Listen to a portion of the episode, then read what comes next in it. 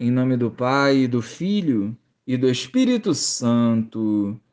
Amém. Bom dia, Jesus. Queremos ser inteiramente teus, livres de tudo aquilo que nos impede de viver a tua vontade.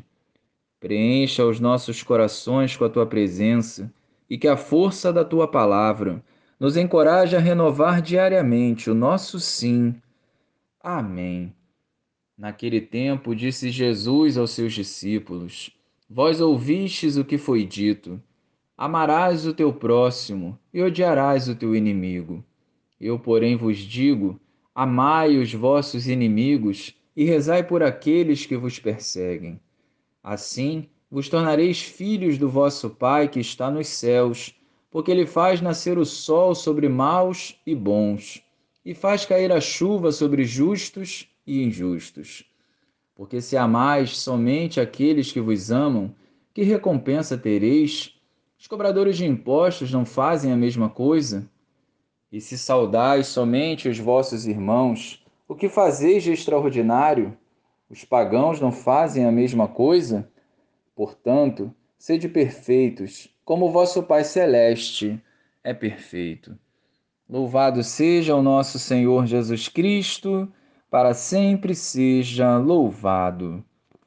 Seguir os passos de Jesus não é fácil, e os seus ensinamentos confrontam por vezes o nosso comodismo espiritual.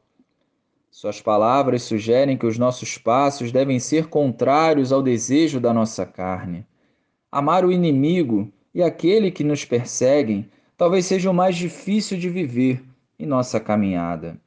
Ao impormos a nossa vontade, desprezamos a vontade do Pai, que fez o sol e a chuva para todos, pois todos, sem exceção, são filhos amados. Se todos são filhos, nós não temos o direito de odiar o próximo.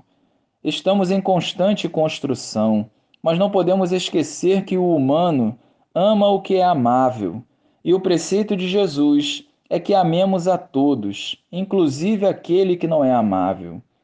Nós não podemos ser meio cristão. Ou seguimos os ensinamentos, ou seremos no máximo fariseus. O mandamento do amor anda sendo esquecido.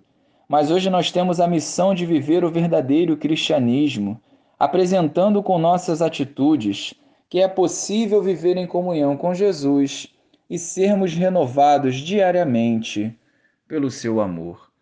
Glória ao Pai, ao Filho e ao Espírito Santo, como era no princípio, agora e sempre. Amém.